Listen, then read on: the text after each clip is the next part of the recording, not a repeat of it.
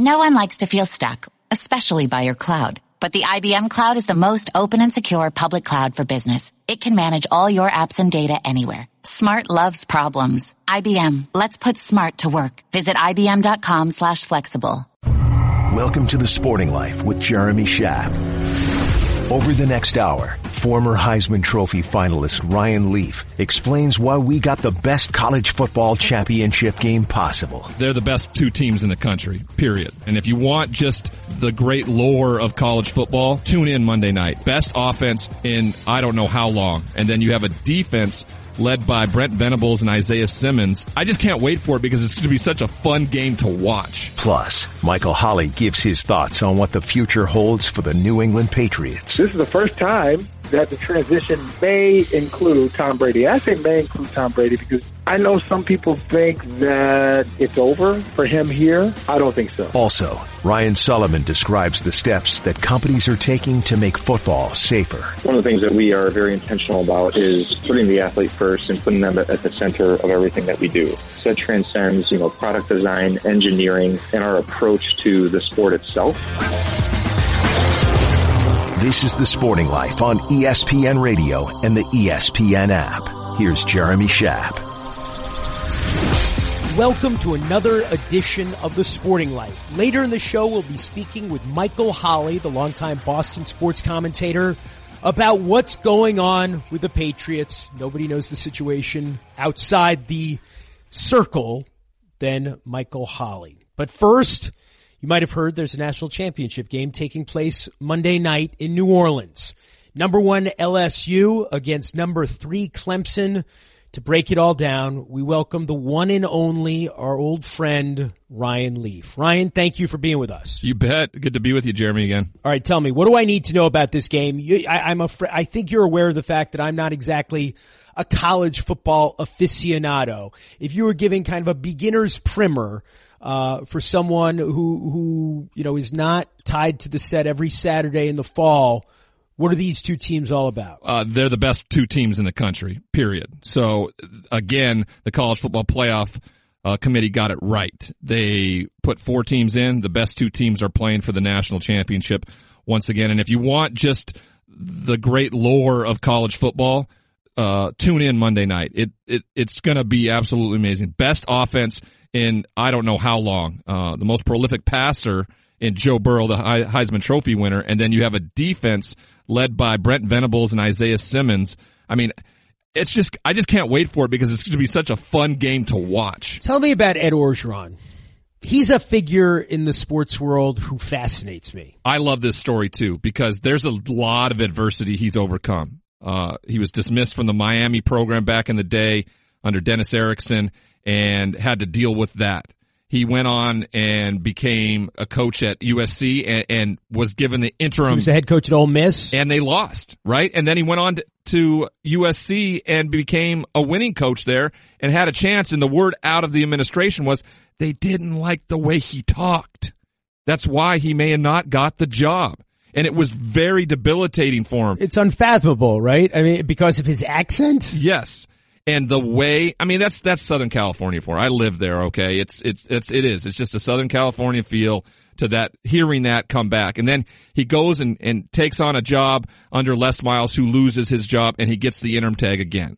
But this time, he gets the head coaching job and he has made the absolute most of it. He is the perfect fit. I don't know.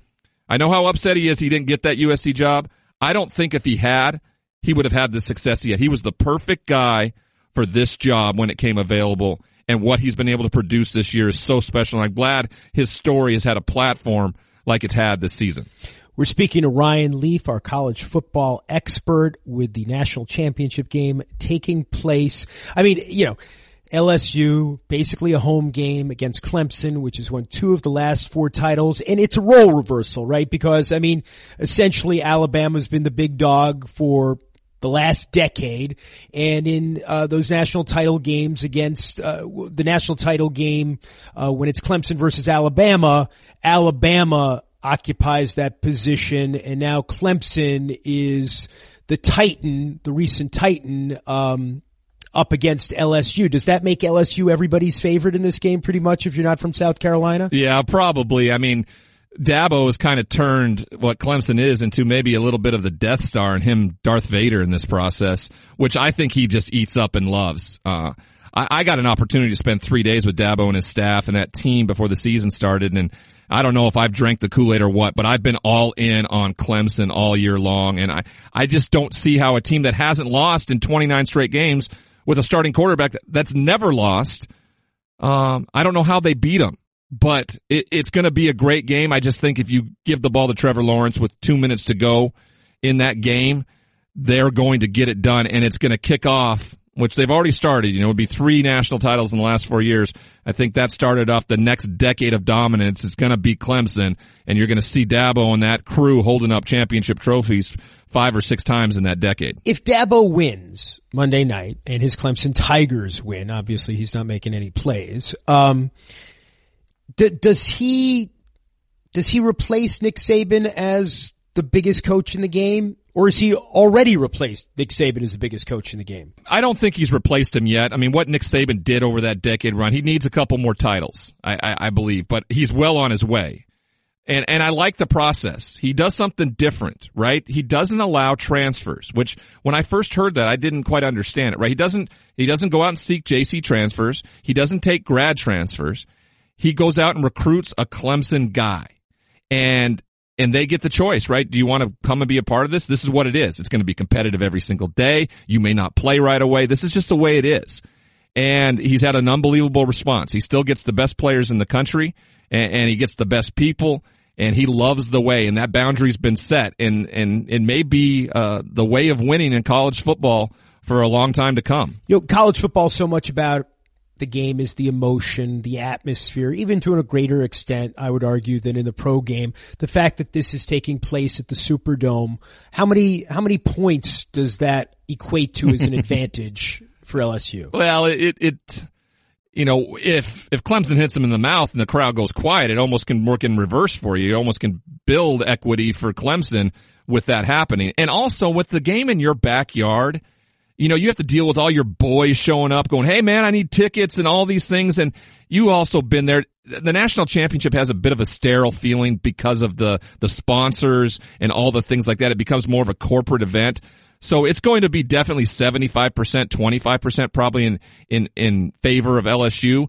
It just depends on what the game looks like early on. If, if L S U jumps out to a, a, a big lead and, and turns into that monster and, and, in which they, they just shake loose of Clemson, then the crowd becomes just a huge part of it. But if it's the other side and Clemson does something early, that crowd could become a liability because they don't know. It's quiet. Maybe you hear boos even from the L S U crowd. It, it's, it, it, it could be interesting. It's tough having to play in your own backyard for such a big game.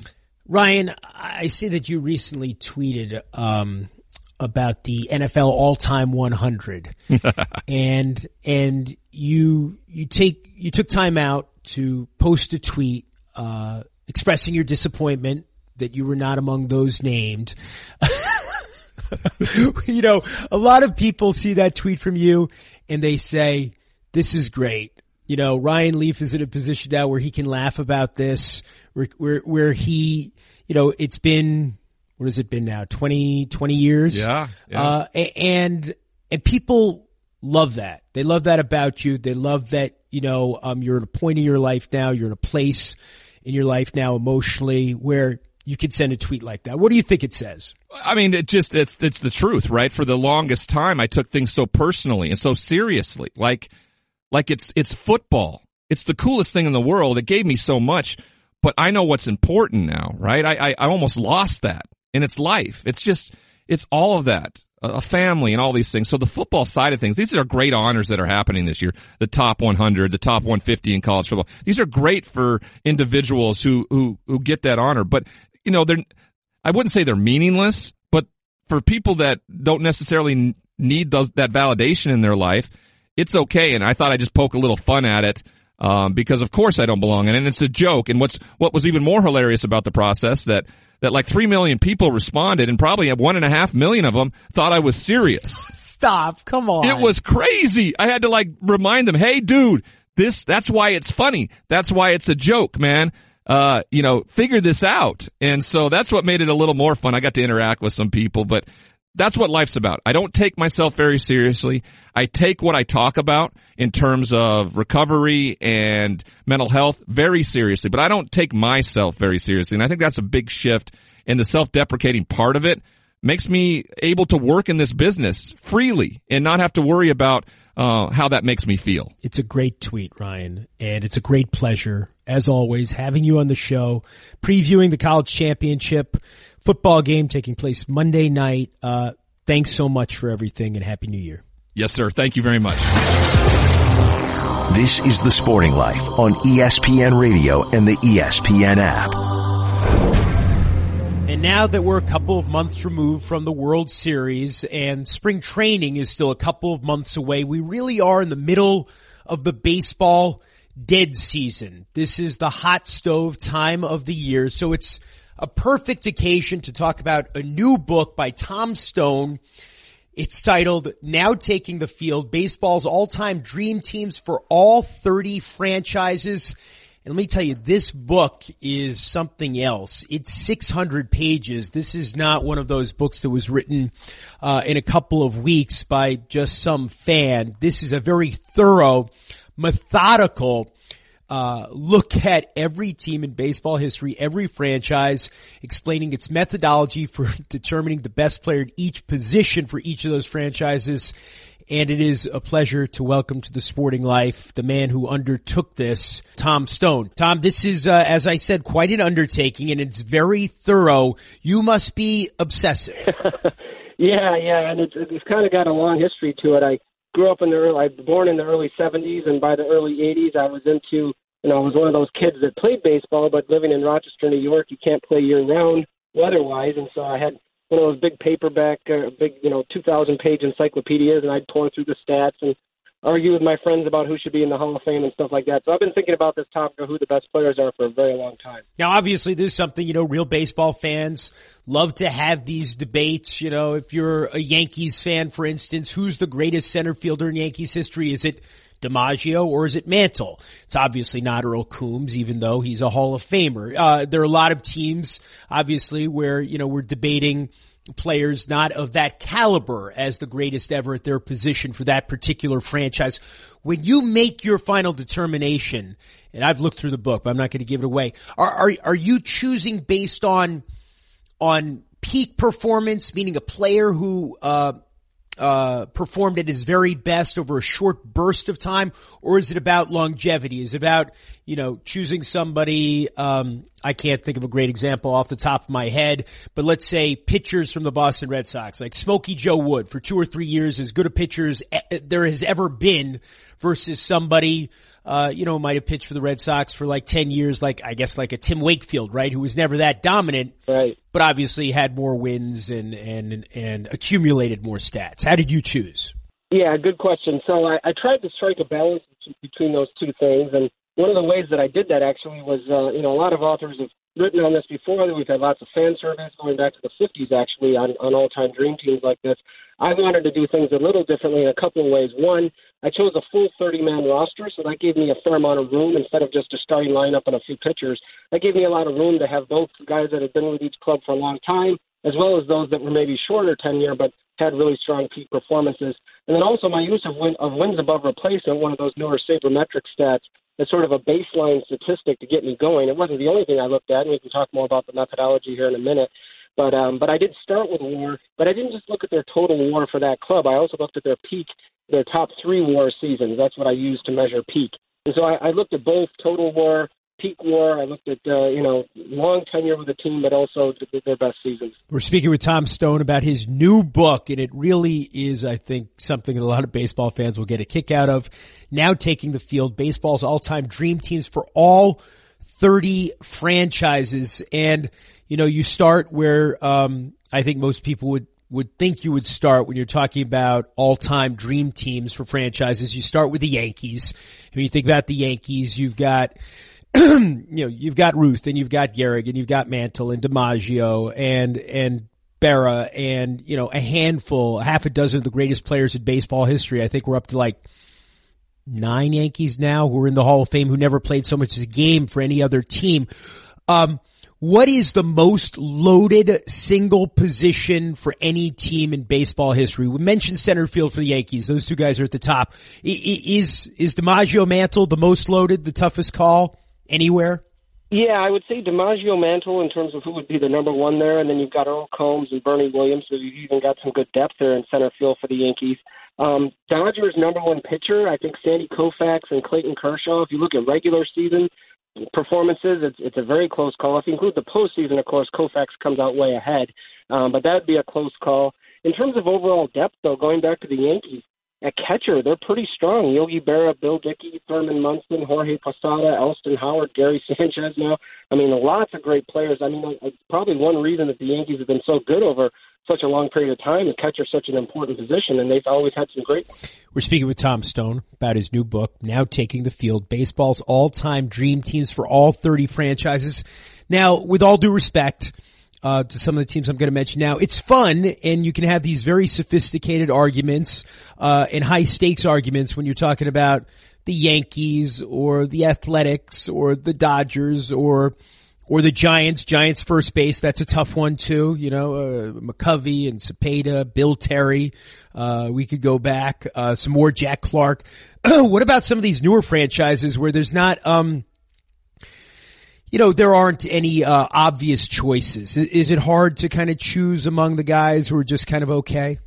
Yeah, I found two things to be hard. I found it hard to do the, the, the big name franchises like you mentioned, the long-standing ones, particularly the National League ones that go back to the eighteen hundreds, and, and those teams that have the most rabid fans, like the Cubs and the Yankees and the Red Sox, because you, cause you want to get it right, otherwise you'll hear about it, and I certainly have heard about it on Facebook and, and elsewhere. But yeah, the expansionary teams, particularly the four most recent ones from the nineties, like the Rays, the Rockies, Marlins, and the Diamondbacks, picking a starting lineup is one thing, but when you got to go to pick backups, now you're getting to some guys that really don't seem to fit well with the concept of an all-time dream team. You know, backup catcher for the Rays or backup shortstop for some of these teams, things like that. So yeah, that got to be a little bit of a stretch and a little bit of an eye roll exercise. I mean, they were they were fine players, played many years for those clubs, but not exactly the perennial all-stars that you'd expect. And you're and you're talking about franchises in in all their iterations. So when you're talking about, correct me if I'm wrong, and we're talking to Tom Stone about his new book, Now Taking the Field, uh, where he picks dream teams for all thirty Major League franchises. If we're talking about the Atlanta Braves, they are the original Major League franchise, right, or the longest running. They are the Cincinnati Red Stockings, right, who became the Boston Braves and eventually the Milwaukee Braves and then the Atlanta Braves. Yeah, my criteria was it had to be a continuously running franchise in, in a technical sense. So there were a few teams that, Uh, I forget which ones, but in the eighteen hundreds, there was a lot of movement, and it seemed like maybe it was the same team, but technically it had a new owner, a new roster from one year to the next. But in a lot of those cases, uh, it was a continuously running franchise from the eighteen seventies or eighteen eighties all the way through modern times. And that means that for some fans of, say, the Minnesota Twins, I am including their time as the Washington Senators, which for some Twins fans, they might not care as much as, uh, about those players, but the benefit is when you look at that roster, all the more loaded because you got the big train Walter Johnson as your ace pitcher. Tom, well, thank you for writing this book and spending all the time researching it. It really could be an endless source of amusement for anyone who wishes to pick it up. It is titled Now Taking the Field, Baseball's All-Time Dream Teams for All thirty Franchises, an encyclopedic look at the rosters of all of baseball's teams. Tom Stone, thank you for joining us. Thanks so much, Jeremy. This is The Sporting Life on E S P N Radio and the E S P N app. As regular listeners of this show are aware, we've talked a lot over the last decade about head trauma in sports. We talk about safety in football and soccer, lacrosse, other sports. Joining us now is a man who's trying to make sports safer. He is the C E O of a helmet company, Xenith, based in Detroit. It's a company owned uh mostly by Dan Gilbert, who's known to many as the owner of the Cleveland Cavaliers and also Quicken Loans. And it's a pleasure to welcome Ryan Sullivan, the C E O of Xenith Helmets, to the show. Ryan, thank you for being with us. Jeremy, thanks for having me. Ryan, what is different about a Xenith helmet? Yeah, absolutely. I mean, at Xenith, uh, what we're all about is elevating the athlete's pursuit, uh, specifically the football athlete in playing, training, and in living. Uh, we're best known for our football helmets, which feature an adaptive fit system uh, which provides a custom fit to every athlete every time. In addition to that, uh, our approach to energy management uh, on the football field is completely different than anyone else in the space, uh, which features a decoupled interior uh, shock matrix, which is, allows independent movement uh, of the shell and that protection system to better mitigate forces that an athlete may experience uh, on the field of play. Uh, in addition to our helmet lineup, which, again, we're best known for, we also also feature a number of other uh, football-centric products, including shoulder pads, training gear, and uh, Xenith Loop, the first uh, purpose-built headgear for non-tackle football, which we just introduced a few weeks ago. We're speaking with Ryan Sullivan again. He's the C E O of Xenith, which is trying to make contact sports safer with different technology. How did you get started um, trying to create these kinds of technologies? Yeah, the company has a, a long history. Uh, we were founded in two thousand six by a gentleman named Vin Ferrara, who uh, was a former Harvard quarterback, went on to get a medical degree at Columbia. And his inspiration was to create a better helmet. I mean, you think back to two thousand six, there hadn't been really uh, much, if any, innovation or change in the football helmet space in, in decades. And Vin's uh, vision uh, at that time was to create a better football helmet based on his own experience as well as that of his peer group. We all know that since two thousand six, there is, you know, much more a heightened sense of awareness about athlete health and wellness um, across all sports. Uh, but particularly in, in football, um, where there is a, a huge emphasis and understanding on how do we make the game safer and better for athletes on the field of play through not only better equipment, but also, you know, better training, better coaching, healthcare, rule changes, et cetera. Um, really a holistic approach to making the game safer for all the athletes involved. So at Xenith, you know, we're really proud to now be on our fifth generation of, uh, of helmet that we've launched in the space uh, with our Shadow helmet. And the company's uh, adapted and evolved uh, quite a bit since its original and humble beginnings, um, being founded by Vin back in two thousand six. As C T E, um, chronic traumatic encephalopathy, has become a bigger issue in sports over the course of the last fifteen years, something that, you know, we've seen movies about. It's a, a constant source of tension um, uh, between medical training staffs and coaches in some fear, uh, in some leagues. How have you adapted your approach to creating safe helmets based on what we know about C T E, which is still in its, uh, in, in really its beginning stages, our, our knowledge of the condition? Yeah, it's a great question. Uh, you know, as we were mentioning a moment ago, the one of the things that we are very intentional about is putting the athlete first and putting them at the center of everything that we do. So that transcends, you know, product design, engineering, um, and our approach to the sport itself. Uh, we have an independent scientific advisory board. These are um, thought leaders in their respective spaces uh, internationally who, in addition to our own internal team, which is truly world-class, we have multiple P H Ds on staff. Um, and, you know, that approach of having an internal team of experts, as well as making sure that we are always staying ab- abreast of the state of the science uh, and, and designing products, um, you know, based on that ever-evolving and advancing, um, you know, state of state of the science, and making sure that we are current and ahead of the curve is, is one of the things that we take a lot of pride in.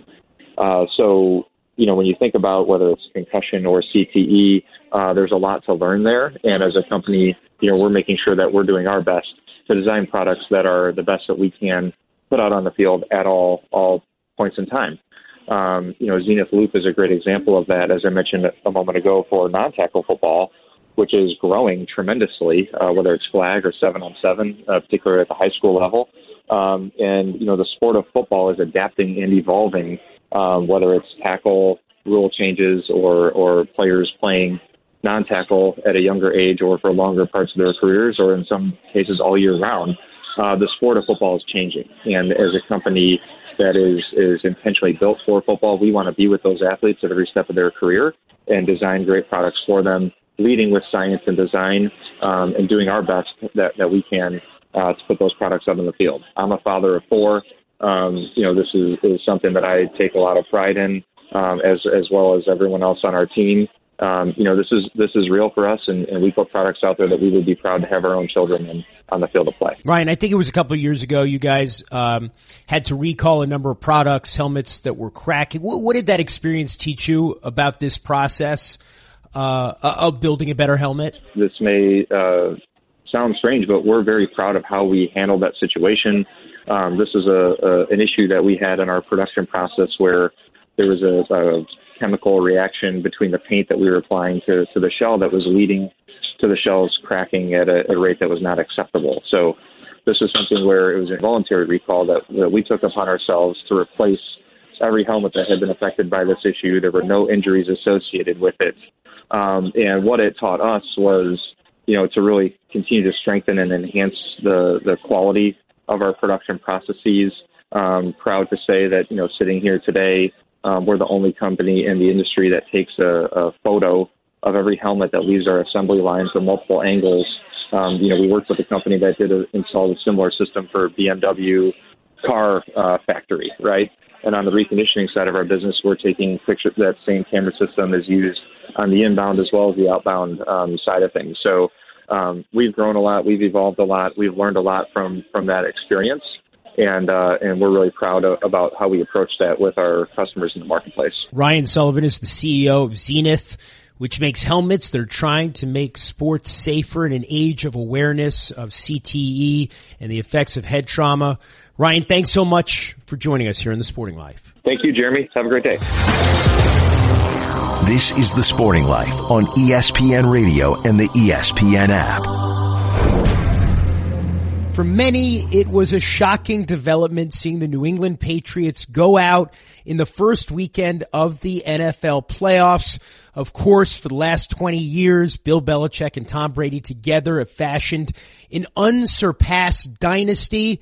And our next guest is someone who has chronicled it all the way from the beginning up until now. He is Michael Holley, the longtime Boston sports reporter, writer, savant, and the author of Belichick and Brady, Two Men, the Patriots, and How They Revolutionized Football. Michael, it's a pleasure to welcome you back to The Sporting Life. Uh, and it's a pleasure to be called a savant. It doesn't have to be true, but I enjoy it. I enjoy it very much, so thank you. So, Michael, describe for me, if you will, we're talking now a few days after uh, the Titans' victory at Foxborough, eliminating the Patriots. Um, throwing into uncertainty, to say the least, the future of the franchise as it pertains at least to arguably the greatest player in the history of the game. Where do things now stand? Yeah, it's a great question, Jeremy. It's uh, it's another transitional point for the Patriots. They had one uh, after the two thousand nine season. You know, Bill Belichick had done a documentary for N F L Films, and uh, in the middle of that two thousand nine season, he's still on the sideline. And he, he said to Tom Brady, who was coming back from knee surgery, he said, I just can't get this team to play the way I need them to play. And so that next year they drafted Gronk, uh, they traded Randy Moss, and it was a completely different era of Patriots football. So from two thousand ten to two thousand nineteen, now we're at two thousand nineteen, and another big transition is coming. But this is the first time that the transition may include Tom Brady. I say may include Tom Brady because, Jeremy, I know some people think that it's over for him here. I don't think so. I, I think I think uh, eventually they will figure it out, and he will be back with the Patriots. Wow. Well, th- well, that's certainly um, yes, uh, not the opinion of everyone out there, but you are more informed. You know the situation as well as anyone. You really think he's going to be back? I, I guess the question is, how much does Bill Belichick want him back?